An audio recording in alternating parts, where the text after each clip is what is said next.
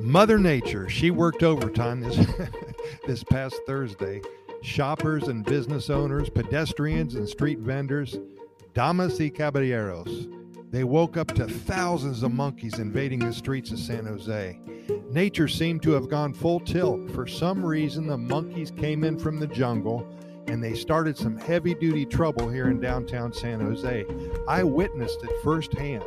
I was sitting quietly in my favorite soda just west of the Teatro Nacional, ready to enjoy my second cup of the morning, and I heard a startling wave of grunts and growls, howls and screeches and leaps and bounds.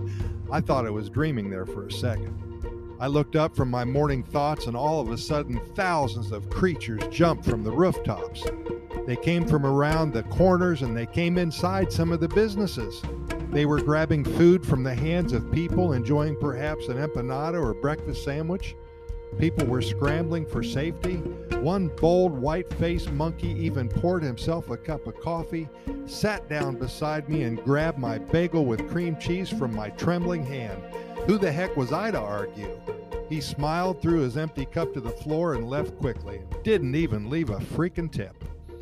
In other news, the skies of Jaco Beach went totally dark as thousands of toucans and scarlet macaws flew overhead. This phenomenon lasted for over five minutes. The sky went black.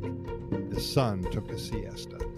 Mother Nature at times shows us what the animal kingdom is capable of. And in Costa Rica, one of the most biodiverse countries on the planet, at any given moment, we can be witness to some amazing happenings and couple that with today, April 1st, and let your imagination run wild. You know, some historians speculate that April Fool's Day dates back to 16, excuse me, 1582. That's a long time ago, when France switched from the Julian calendar to the Gregorian calendar, as called for by the Council of Trent in 1563. You remember that?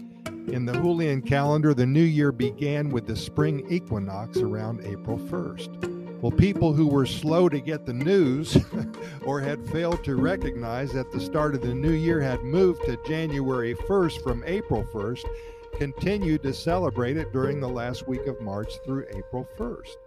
They became the butt of jokes and were called April Fools.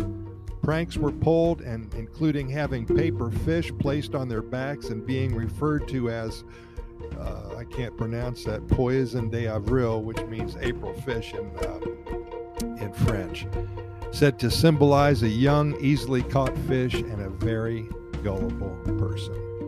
And the tradition lives on. April Fools tell some jokes today, set up some scenarios, and make people think twice about what they're getting into.